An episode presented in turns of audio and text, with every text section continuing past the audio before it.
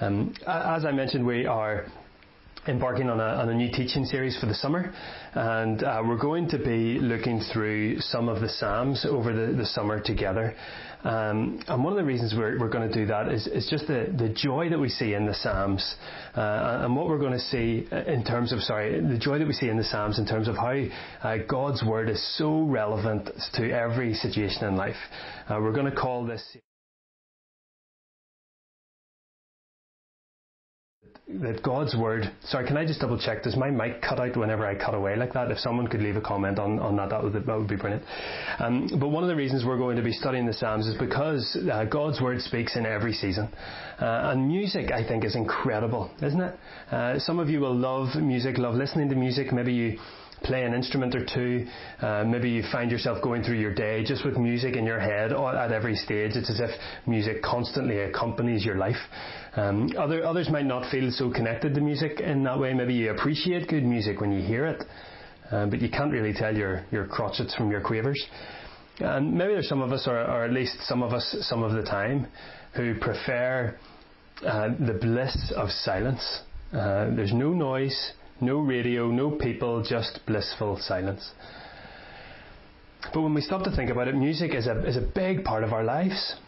It's hard to go anywhere or do anything without encountering music. So we jump into the car and the radio's on. We walk into a shop and there can be music playing in the background. We can sit in a cafe now, which some of us are able to do again, and there'll be ambient noise in the background. And maybe in your work situation, there's a constant debate over who controls the radio. Maybe as you glance around at colleagues, or even as you walk through the street, there's just a sea of headphones or earpieces. Music is all around us, and music matters. And songs matter. And I think songs matter because they can carry meaning, can't they? So maybe it's the song that you had your first dance at your wedding to. Maybe it's a song that was played at the funeral of a loved one. Maybe it's a special tune from a holiday that always brings back memories. Whatever it may be, songs carry meaning, and particular songs carry a special significance when they seem to just capture the mood perfectly. It's why choosing music for special occasions is so important. The tone has to be right, the lyrics have to be fitting, the general mood of the music has to connect with the mood in the room.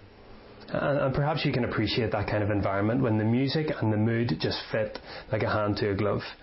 Or maybe we know that feeling when it all goes wrong, when the music clashes with the mood that's in the room. And when it comes to the huge variety of moods and emotions and situations that we find ourselves in experiencing in life, there is one collection of songs in which you're sure to find a song to match the mood. And it's the book of the Psalms that we find in God's Word, the Bible. And it's a collection of 150 songs and poems and prayers, meditations, cries, laments, declarations, pleas, and much, much more. And this collection of songs will pretty much describe every emotion that we'll encounter in life. And it's a remarkable resource. But it's not just providing background music, background songs to events that we go through, emotions that we experience. You see, the Psalms are God's Word for us. The Psalms provide truth to ground ourselves in when we find ourselves in any and every season. So the Psalms help us see God's strength when we're weak, help us to see a new perspective when things seem hopeless. Through the Psalms we get a holy rebuke when we've gone wrong. In the Psalms we see a joyful lifting of our eyes when we feel beaten down. The Psalms contain language to express our praise and our sorrow when we just can't find the words. The Psalms provide these and so much more. And so the Psalms provide us indeed with a song for every season. In every season of life, God's Word provides us with reflections and meditations that help us give words to our emotions, that help us to see God's character in the midst of whatever we're walking through. And so I just wanted to give a very brief overview of the Psalms before we focus in on Psalm 1 later in our service this morning. And so before we begin, we do need to appreciate the complexity of this collection of 150 songs, prayers, meditations, and the rest. And the whole collection is divided into five main sections. You might even see this in your copy of God's Word where it's entitled a book. So if you've got your Bible open at Psalm 1, you'll see just above it, it might well say Book 1, which is from Psalm 1 to Psalm 141. And then there's Book 2, which is another collection, Book 3, another, and Book 4 and 5. And there are many authors of these 150 individual pieces, but almost half of the works are conducted and written by the very musically talented King David. And some of these pieces are in direct response to very specific situations. Some are more general. Some have a more personal intention. Some are designed to be sang and read and enjoyed corporately. Some psalms include imagery and language that may sound strange to our Western 21st century ears, but the lessons and the meanings behind the imagery are incredibly significant and important. And so we can see that the collection of the Psalms is a complex and diverse book of God's Word. And we're barely going to begin to scratch the surface of much of that big picture view of the Psalms. And if you would like to explore more, then please do get in touch. I'd love to share some resources if that's going to be helpful. But as we do this very quick journey through the Psalms this summer, we're going to try to enjoy as much of it as we can, but obviously we are not going to be looking at every Psalm. It might take us slightly longer than just the summer months.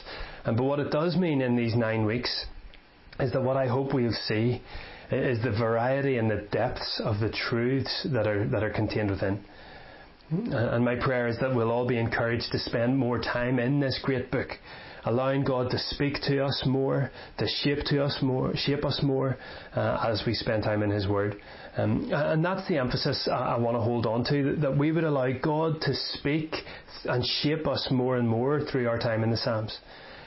So even though I said that in the Psalms you'll generally find an emotion that matches yours, that resonates yours, I'm not sure that's always the best way in which we should approach God's Word. See, sometimes I think we can approach the Psalms a bit like a jukebox.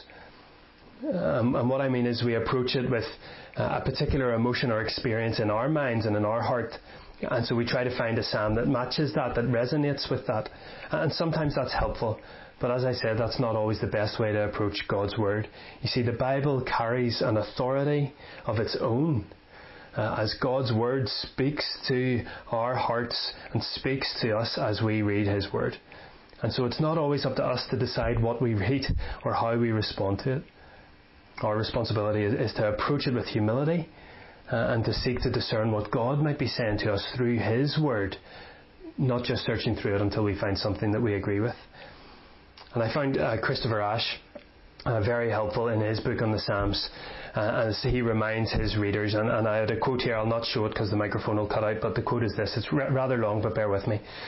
As he's describing the Psalms, the Psalms are God's chosen way to engage our thinking and our feeling in a way that is passionate, thoughtful, true, and authentic.